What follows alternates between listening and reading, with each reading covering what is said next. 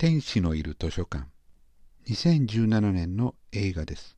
監督上田敦地域活性化観光振興を目的した映画で奈良県の5つの市町が舞台となった映画になっております。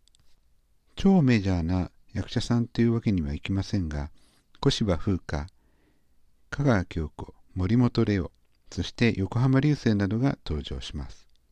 どうしても観光振興の色合いが強くなっていますけども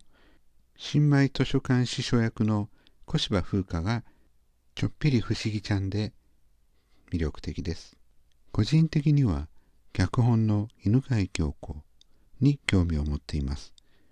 彼女は2016年関西エリアで放送されていた大阪環状線というドラマのいくつかのエピソードを担当していたことで興味を持ちました。